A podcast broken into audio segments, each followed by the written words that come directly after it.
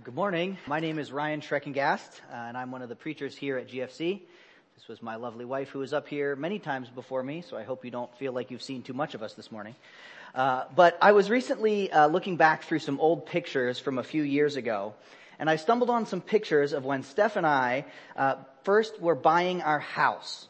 We have all of these pictures from when we were filling out paperwork with the realtor, and it was finally official. We got our keys to the house. And let me tell you, there's nothing quite as photographically riveting as pictures of people filling out paperwork. Uh, but my face, by my face, you would never have guessed it. It had this sort of goofy grin on it, and I'm holding up the key, smiling real big. And I remember being both thrilled and nervous as I got that, and just overwhelmingly excited about this small little key. And of course, we all know it wasn't the key that I was really excited about. The key was really nothing. It was what the key meant that was thrilling and terrifying. This key meant I have never spent this much money in my life. This key meant I'm going to be in state college for years. It meant we may have kids in the house that we are buying today.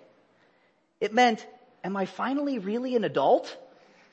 All of these things were excitement that I felt when I looked at the key, but I was not looking at the key. I was looking ahead to the house that this key was representing. And today we're going to be taking a break from our series in Isaiah and we're going to be spending some time in Hebrews 11. In this chapter we're going to read several stories of men and women by faith trusting in the promises of God. But we'll see that the earthly promises that these men and women received were not what their hope was really in. Those promises were just the key. They were looking forward to living in the house. And I'm super excited to be preaching on this section this week for two reasons. Firstly, it seems like over the past several weeks, this idea of, of, Hebrews 11 has been coming up in our small group discussions many, many times. This idea of faithfulness and perseverance have been common themes as we've been studying Isaiah. And secondly, this is a chapter that comes up a lot in Christian circles, and I spent my, my young childhood growing up hearing about Hebrews 11. But I personally misunderstood much of what this verse and this chapter was driving at for most of my time as a Christian. Hebrews 11 is often referred to as the faith hall of fame.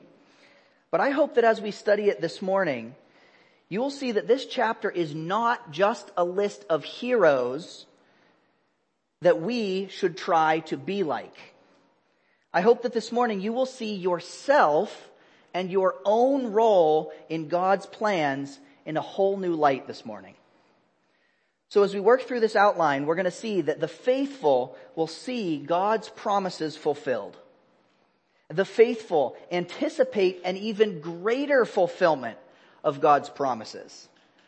And we will see lastly that God himself is the greatest fulfillment. So before we actually read some of chapter 11, let me give you a little bit of background from chapter 10. In that chapter, the author is discussing the Old Testament law and the sacrifices that were being performed daily by the priests. He argues in verse 4 that it is impossible for the blood of bulls and goats to take away sins. And then in verse 14, he says, by contrast, that by a single offering, he, that is Christ, has perfected for all time those who are being sanctified. So it's not the sacrifices that are performed by men that bring salvation, but it's the faith in the sacrifice that was performed by God that saves.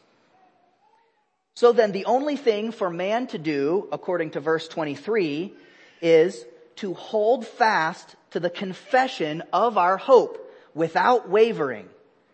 For he who promised is faithful. And that's easy to say. uh, but this was not easy to do then, and it is not easy to do today. Because of the very real and very serious suffering that we face every day. So the goal of the author in Hebrews chapter 11 is to encourage his audience to endure through present suffering, trusting to the faithfulness of God. But he does this in a way that is easy to miss and a little bit subtle as we get sort of overwhelmed by all of the people and the character, the characters that are in this chapter. But it is far more powerful, my friends, than simply a speech to hang in there because all these other people hung in there. So let's read a few of the stories that are highlighted in Hebrews 11, 1 through 8, and we'll see how the faithful see God's great promises fulfilled. Hebrews 11, 1 and 2. Now faith is the assurance of things hoped for, the conviction of things not seen for by it the people of old received their commendation. Verses 4 through 8. By faith Abel offered to God a more acceptable sacrifice than Cain, through which he was commended as righteous, God commending him by accepting his gifts. And through his faith, though he died, he still speaks. By faith Enoch was taken up so that he should not see death. And he was not found because God had taken him.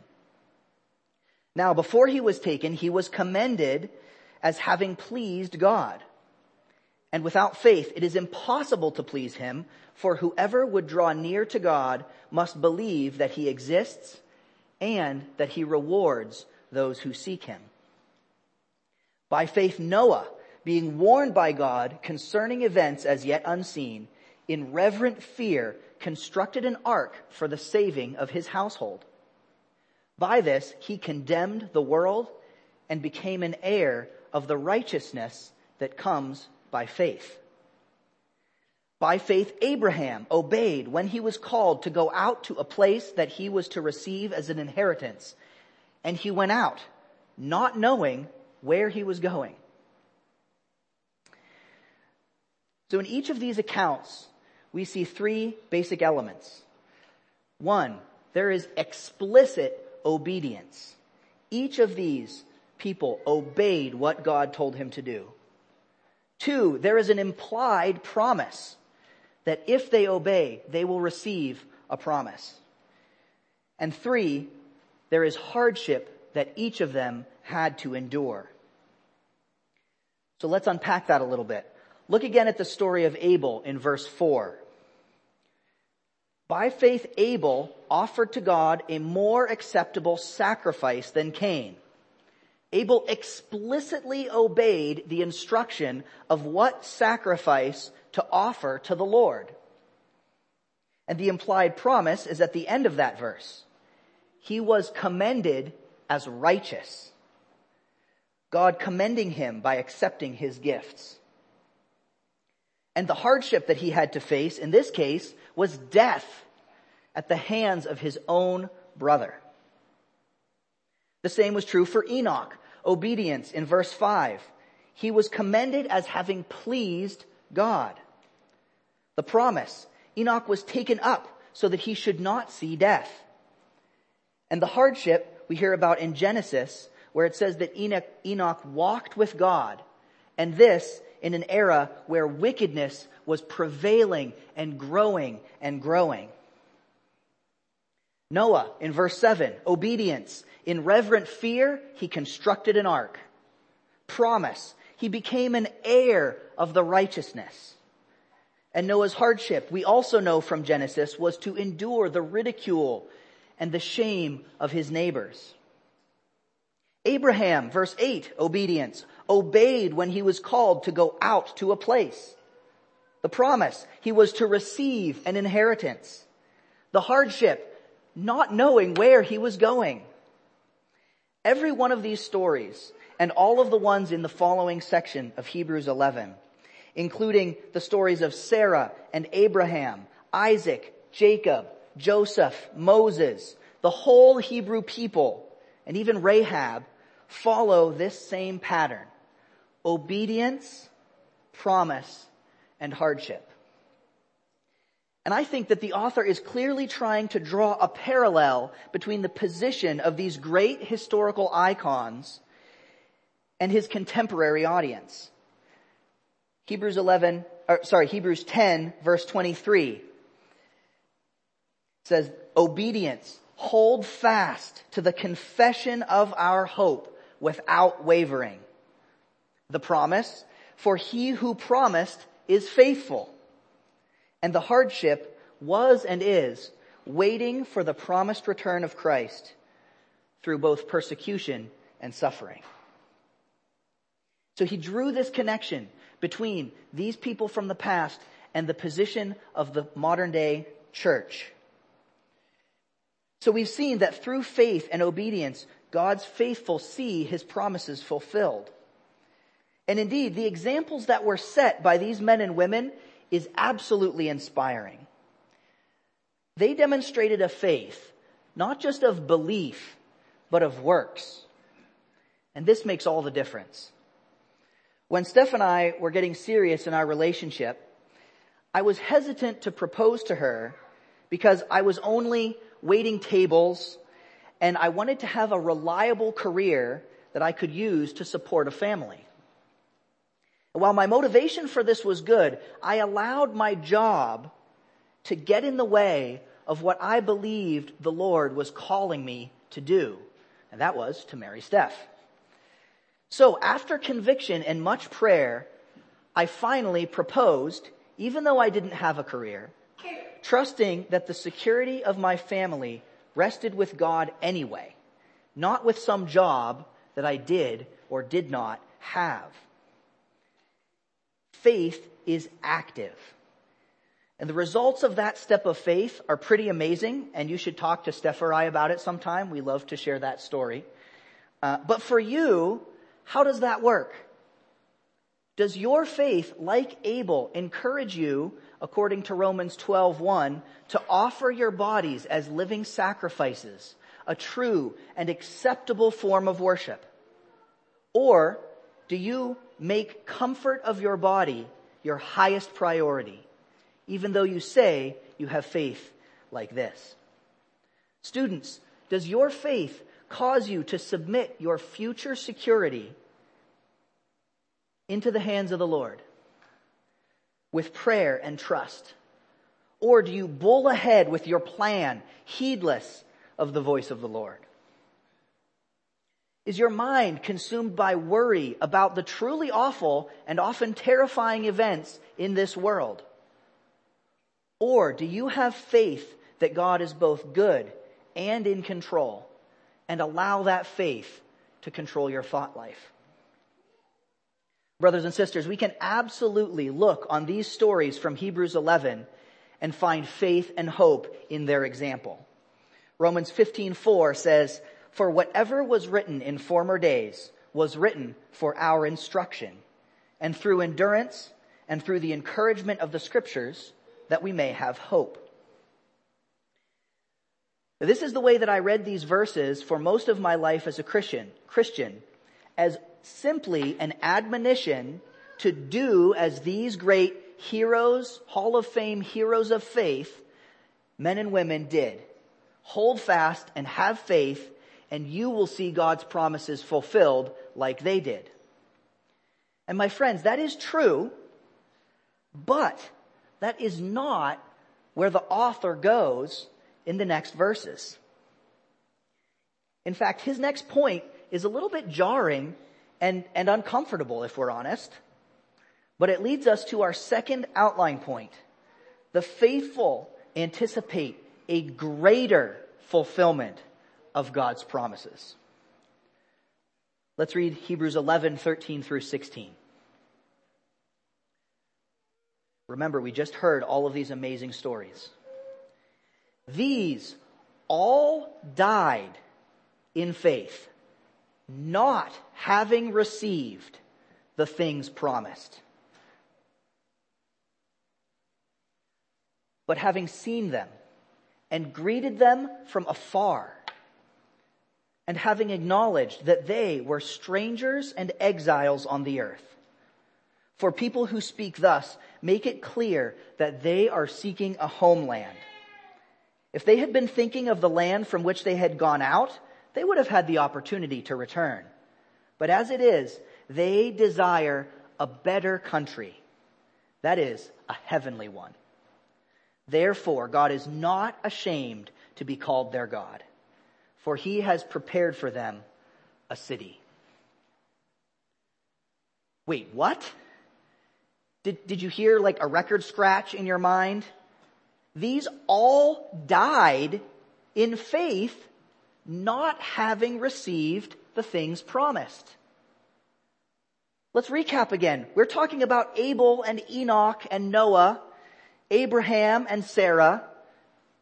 Isn't it true that they did receive what was promised? God did accept Abel's sacrifice. He did protect Enoch from death. God did save Noah and his family. He did give children to Abraham and Sarah. So how then can this verse claim that they all died without having received the things promised? Well, my friends, it's because of verse 16. But as it is, they desire a better country. That is a heavenly one. Therefore, God is not ashamed to be called their God, for he has prepared for them a city. My friends, those earthly promises that God did fulfill were just a taste. They were an insignificant thing. And those men and women knew it. Those promises were the key that was a sign of the things to come. Their faith was that God would fulfill an even greater promise and so the earthly fulfillment was secondary. Do we have faith this morning that God will give us just a key? Or do we have faith that He has already given us a house? If we desire a better country, that is a heavenly one, then we know that God will give it to us. And he will give us exactly what we need here on earth to get there. And this may not look like we expect it to. We may even die not having received the things promised. But if so, that is because we are expecting a greater fulfillment of the promises of God. And we know that He will not be ashamed to be called our God. And I don't know about you, but for me, sometimes it's easy to get so excited about the key, about the earthly things, that I forget that the key is meaningless without the house. I put all of my focus on this small little thing that is our earthly existence. And I forget that it only shows us now the goodness that is to come. We get so focused on our physical health that we forget that this body is temporary. God may bless us with physical health, or He may bless us with a chronic disease. But if our faith is in the promise of God's healing, then either thing that happens, we may rest absolutely secure that He will, He will heal our soul. We may get so focused on protecting our children that we forget that they are God's children first. And God may bless us with children who are faithful and who follow Him their whole life. Or He may bless us with children that rebel and they have to struggle through their life. If our faith is in the promise of God's salvation, then either way, we know that nothing can keep God's own from Him. We get so focused on proving our own rightness that we forget we are all sinners. And God may bless us with an understanding family, a loving community. Or He may bless us with earthly misunderstanding and disbelief, forcing us to trust that He is the one who knows the truth. And He may be the only one. But if our faith is in the promise of God's justice, then either way, we know that he will judge justly and make the truth known. And my friends, as we even sang this morning, he is faithful to do it. Even if we go to our graves without earthly fulfillment. So let's ask the question honestly then, is it worth it to go through this earth being potentially not fulfilled to receive God's greater fulfillment later. Let's look at a few more of the stories in verses 17 through 31. And we'll see how God was faithful beyond merely earthly promises, but to eternal promises. Verses 17 through 19. By faith, Abraham, when he was tested, offered up Isaac as he, and he who had received the promise was in the act of offering up his only son, of whom it was said, through Isaac shall your offspring be named. He considered that God was able even to raise him from the dead, from which, figuratively speaking, he did receive him back. Verse 22, by faith Joseph, at the end of his life, made mention of the exodus of the Israelites and gave direction concerning his bones. Verses 24 through 26. By faith Moses, when he was grown up, refused to be called the son of Pharaoh's daughter, choosing rather to be mistreated with the people of God than to enjoy the fleeting pleasures of sin. He considered the reproach of Christ greater wealth than the treasures of Egypt for he was looking to the reward. The faith of Abraham in verse 19 was that God was able to even raise him, that is, the child of promise, from the dead. And consider that what we learned about Enoch from verse 5. It's clear that these men in Hebrews 11 had faith that God had power even over death.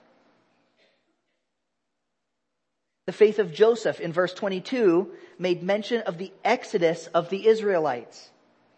And the faith of Noah in verse 7 makes it clear that these men had faith in God's promise to send a savior from both slavery and destruction.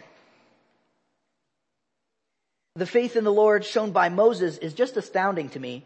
Verse 26. He considered the reproach of Christ greater wealth than the treasures of Egypt. The author is making the explicit claim here that Moses was having faith in a future Christ that Moses identified with through the people of God. Rather than trusting in the fleeting pleasures of sin, he identified with Christ and so every one of these stories, and even the ones that I didn't read this morning, point to a deeper promise. Not an earthly promise, but an eternal promise. A promise of God's complete victory over sin and death. A promise of restoration and belonging for God's people. A promise of an eternal home and a kingdom that will never end. And this is the promise that these men and women in Hebrews 11 greeted from afar. But church, the most astounding thing is that we here today have received that promise. In this room, we have something even greater than what kept all of these hall of faith men and women going. We have a knowledge of Jesus Christ, the Messiah. And we do not have to greet that promise from afar. We can be saturated in it this morning. Not a single one of us in this room needs to die as these men and women did without receiving that final promise. What an honor and a power that we have here today to know Jesus Christ and to have the Holy Spirit literally dwelling in us. We have a greater, unfading glory than the glory that made Moses' face shine. And this is something that none of these men and women ever had. And they could scarcely conceive of it. And so this is why the author concludes Hebrews 11 in a way that I failed to appreciate for so much of my Christian walk. Read verses 32 and 40 with me. 32 through 40. And what more shall I say?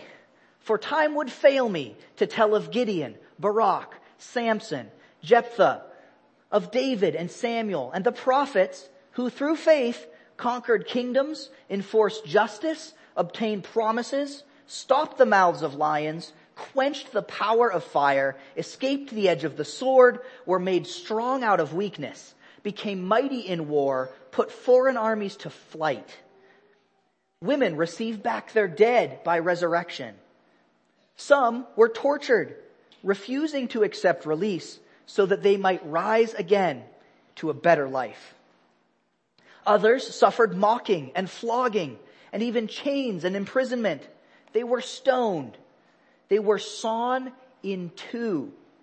They were killed with the sword. They went about in skins of sheep and goats, destitute, afflicted, mistreated, of whom the world was not worthy, wandering about in deserts and mountains and in the dens of caves of the earth. And all these, though commended through their faith, did not receive what was promised. Since God had provided something better for us, that apart from us, they should not be made perfect. Let me just read that again. And all these, though commended through their faith, did not receive what was promised, since God had provided something better for us, that apart from us, they should not be made perfect. Church, it is not we who should pattern our faith after these Hall of Fame heroes. It is they who were patterning their faith after the faith that we can have today. The faith that we have in Jesus Christ. You are the heroes that Abel and Noah and Abraham and Isaac and Sarah and Joseph and Moses and Rahab were anticipating we have a greater fulfillment of God's promise. And because of that, my friends, we have an even greater call to endurance in faith than every one of those. We have not just received the key to the house, but we have full access today to every room and every event and every memory that will be made there. And so how could we let any earthly thing, whether suffering or blessing, take the place of that glorious truth? It doesn't matter if we are mocked or flogged or imprisoned or stoned or sawn in two. We have Christ. It doesn't matter if our bodies are healed or our bank accounts grow or our relationships flourish or our actions are vindicated we have Christ. As Philippians 1, 20 through 21 puts it, it is my eager expectation and hope that I will not be at all ashamed, but that with full courage, now and always, Christ will be honored in my body, whether by life or by death. For to me, to live is Christ, and to die is gain. So how can we fail to endure even when the heroes of faith from the Old Testament didn't have that knowledge that we do? And my friends, this should be the motivation that should drive us. Not simply that there is a model provided to us to be like or to do better, but that we have a new faith made flesh in Jesus Christ. And so that brings us to our final point, which is short but powerful. God himself is the greatest fulfillment. The author of Hebrews makes the final connection for his audience in the following chapter in Hebrews 12, 1 and 2. Let's read that. Therefore, since we are surrounded by so great a cloud of witnesses, let us lay aside every weight and sin which clings so closely, and let us run with endurance the race that is set before us. Looking to Jesus, the founder and perfecter of our faith, who for the joy that was set before him endured the cross, despising the shame, and is seated at the right hand of the throne of God. Just as the faith of those heroes in Hebrews 11 was made perfect in the church, in us, so our faith is made perfect in Jesus. And as glorious as the church is, every one of us is still sinful man. But according to Colossians 1, 15 through 20, Jesus, He is the image of the invisible God, the firstborn of all creation. For by Him all dominions or rulers or authorities, all things were created through Him and for Him. And He is before all things, and in Him all things hold together and he is the head of the body, the church. He is the beginning, the firstborn from the dead, that in everything he might be preeminent. For in him all the fullness of God was pleased to dwell. And through him to reconcile to himself all things, whether on earth or in heaven, making peace by the blood of his cross.